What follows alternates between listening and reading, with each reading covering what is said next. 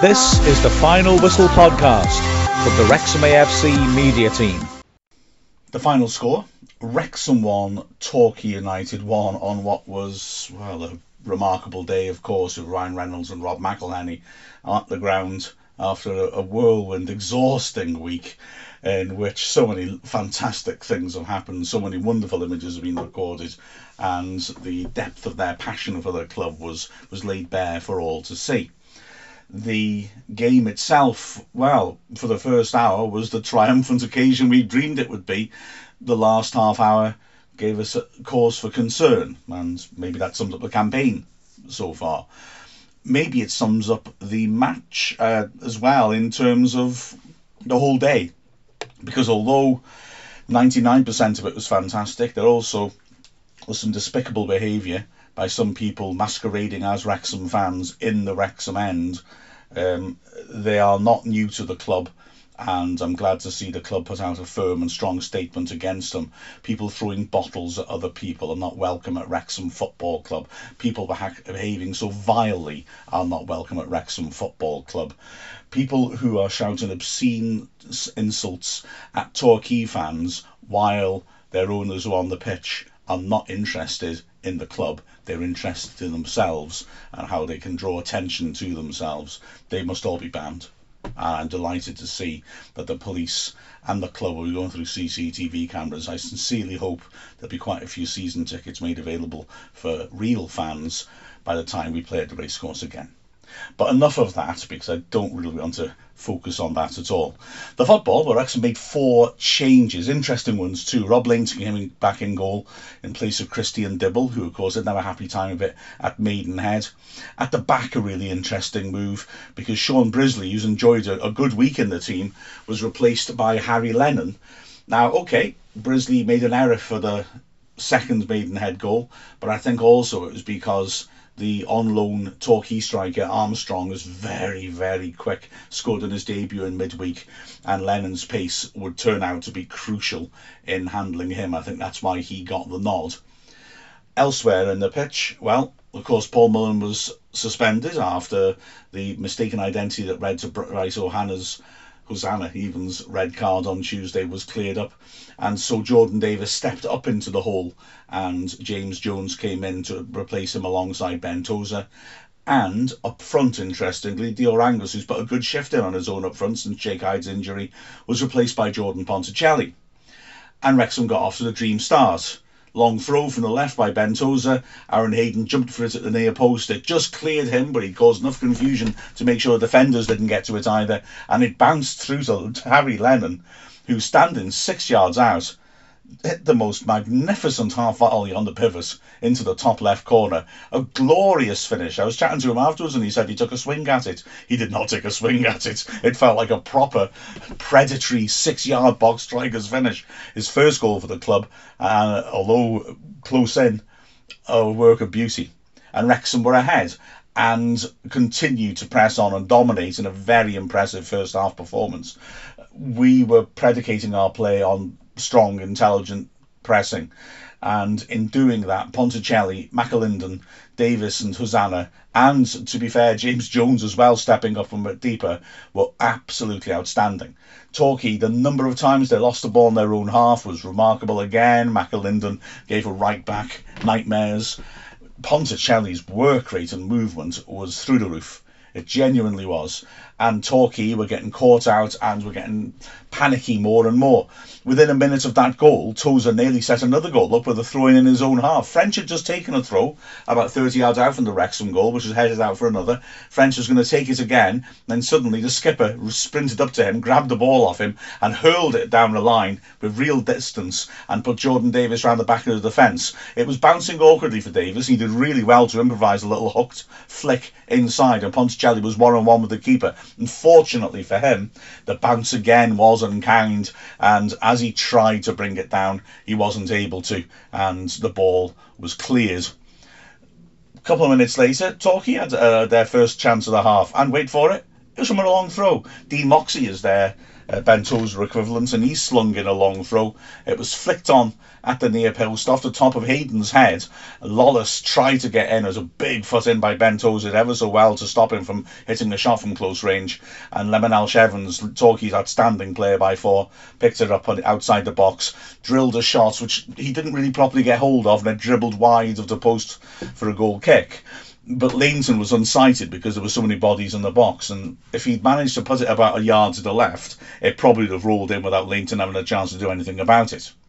However, Wrexham were quickly back on the front front. Tozer with a really good tackle, feeding Jordan uh, Davies, who held the ball up well.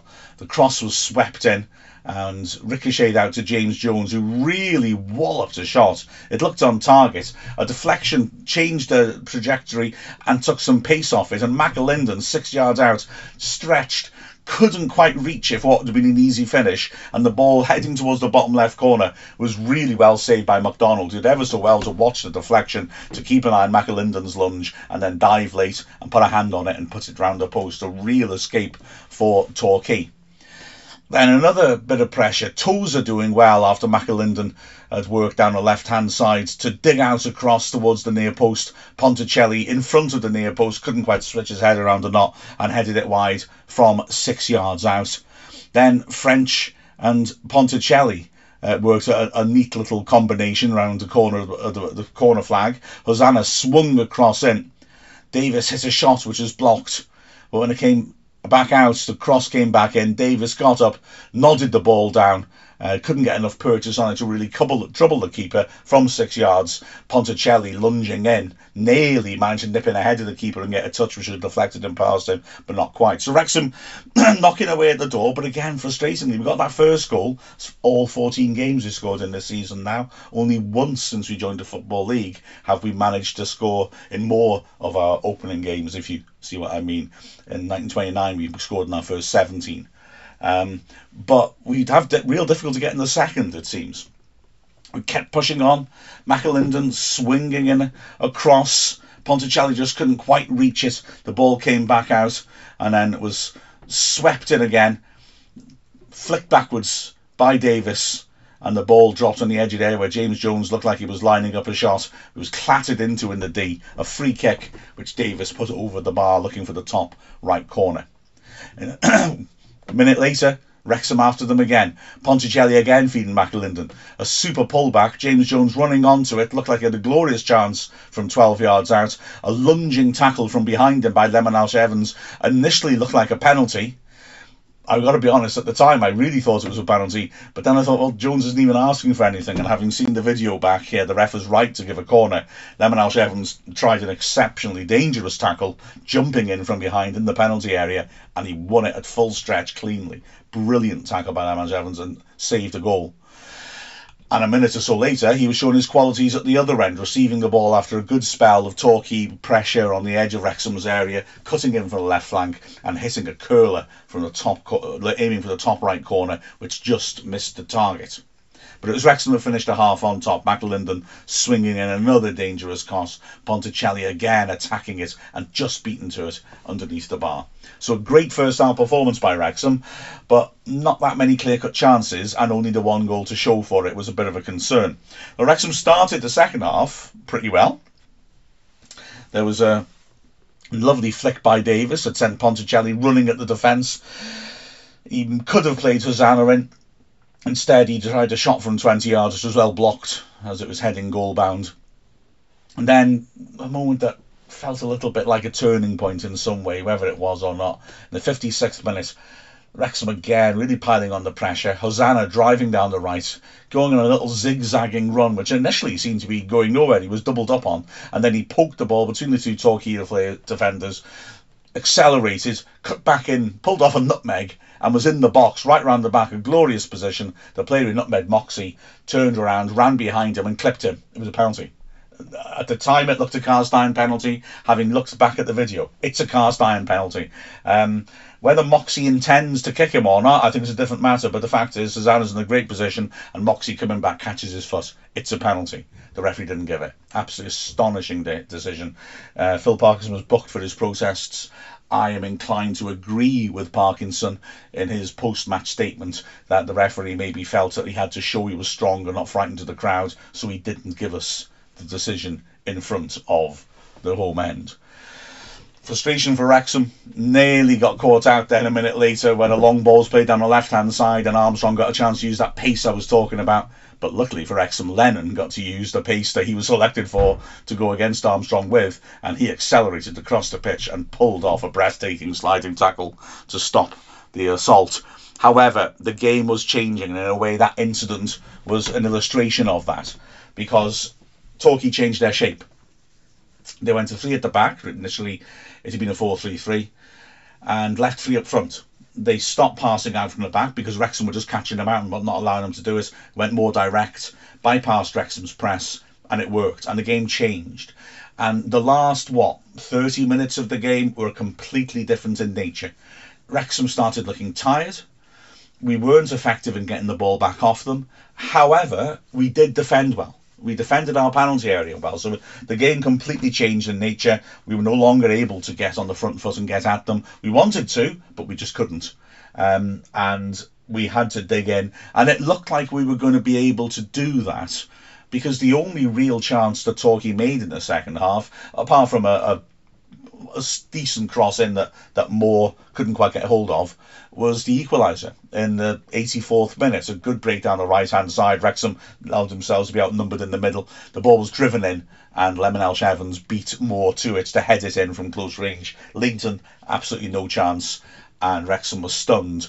We had one last attempt on goal, another Tozer throw in four minutes from the end, slung into the box. Lennon making good contact with his head, but not able to keep the header down or in on target.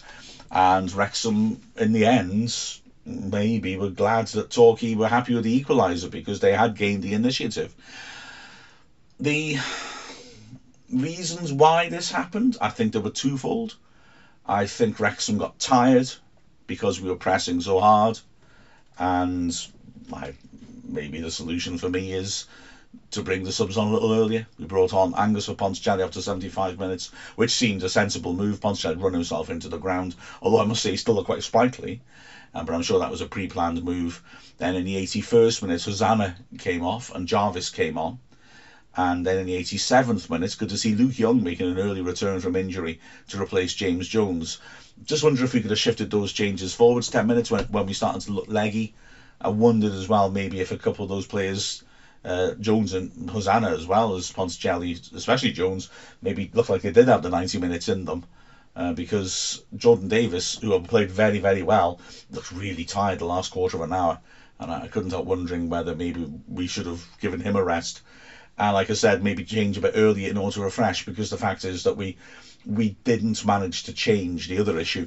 We didn't really change to take into account that Torquay had changed their approach and had taken control of the game. I'm not a big Plan B man. I'm not saying we rip it up and do something completely different. Although I admit Torquay did, and it, it posed us problems.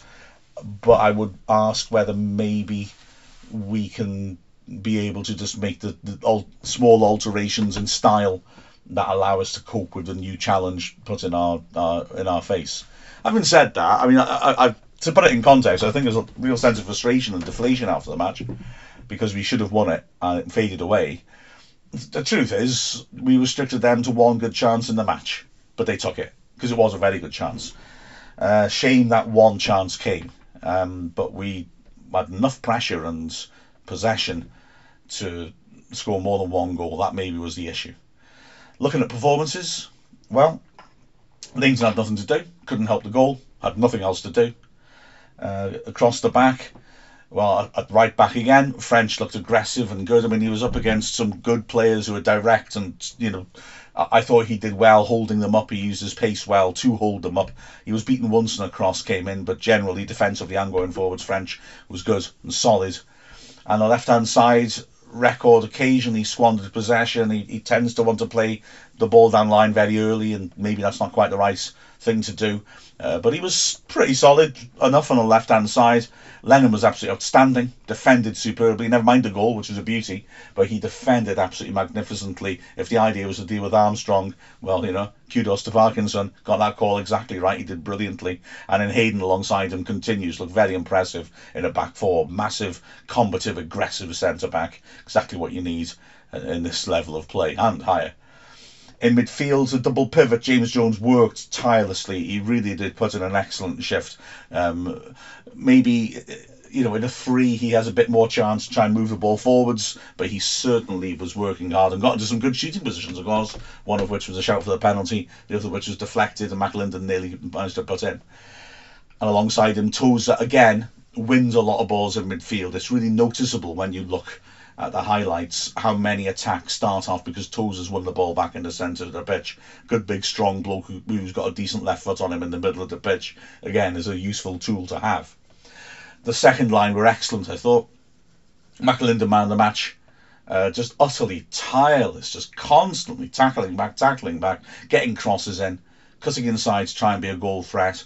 He's still waiting for his first goal. I can't understand how. He's he's really made a terrific start and I thought he did really, really well. Davies and the whole likewise was inventive, looked to get a couple of shots off, and also joined in very effectively in the press. And Hosannah's pace scared the Torquay defence. He won a penalty, which wasn't given. Um, and again, his energy fighting to win the ball back, I think that is Hosannah's position, quite frankly. And teams are going to get punished by him at some point in the season. Up front, kudos to Ponticelli. Again, terrific amount of work he got through intelligent use of the ball, battled with the centre backs, won the ball back on a number of occasions, did ever so well. Angus, I thought, looked quite lively as well when he came on for him as well. I think both of them, despite not making many starts, have had bright starts to the season. Uh, Jarvis struggled to get into the game. Can't blame him for that because Torquay were knocking it long. It wasn't maybe his type of game, and there's only nine minutes left when he came on. And likewise, good to see Young come on. Didn't have much of a chance to really do anything, but yeah, it's a shame. It's a shame he didn't win it. It's a shame he didn't give the owners three points to celebrate. Uh, but they've seen a lot of enthusiasm and passion in the crowd and on the pitch, and that's got to be a good thing. With the final score of Wrexham 1, Torquay United 1, I'm Mark Griffiths from Wrexham AFC. This is the Final Whistle podcast from the Wrexham AFC media team.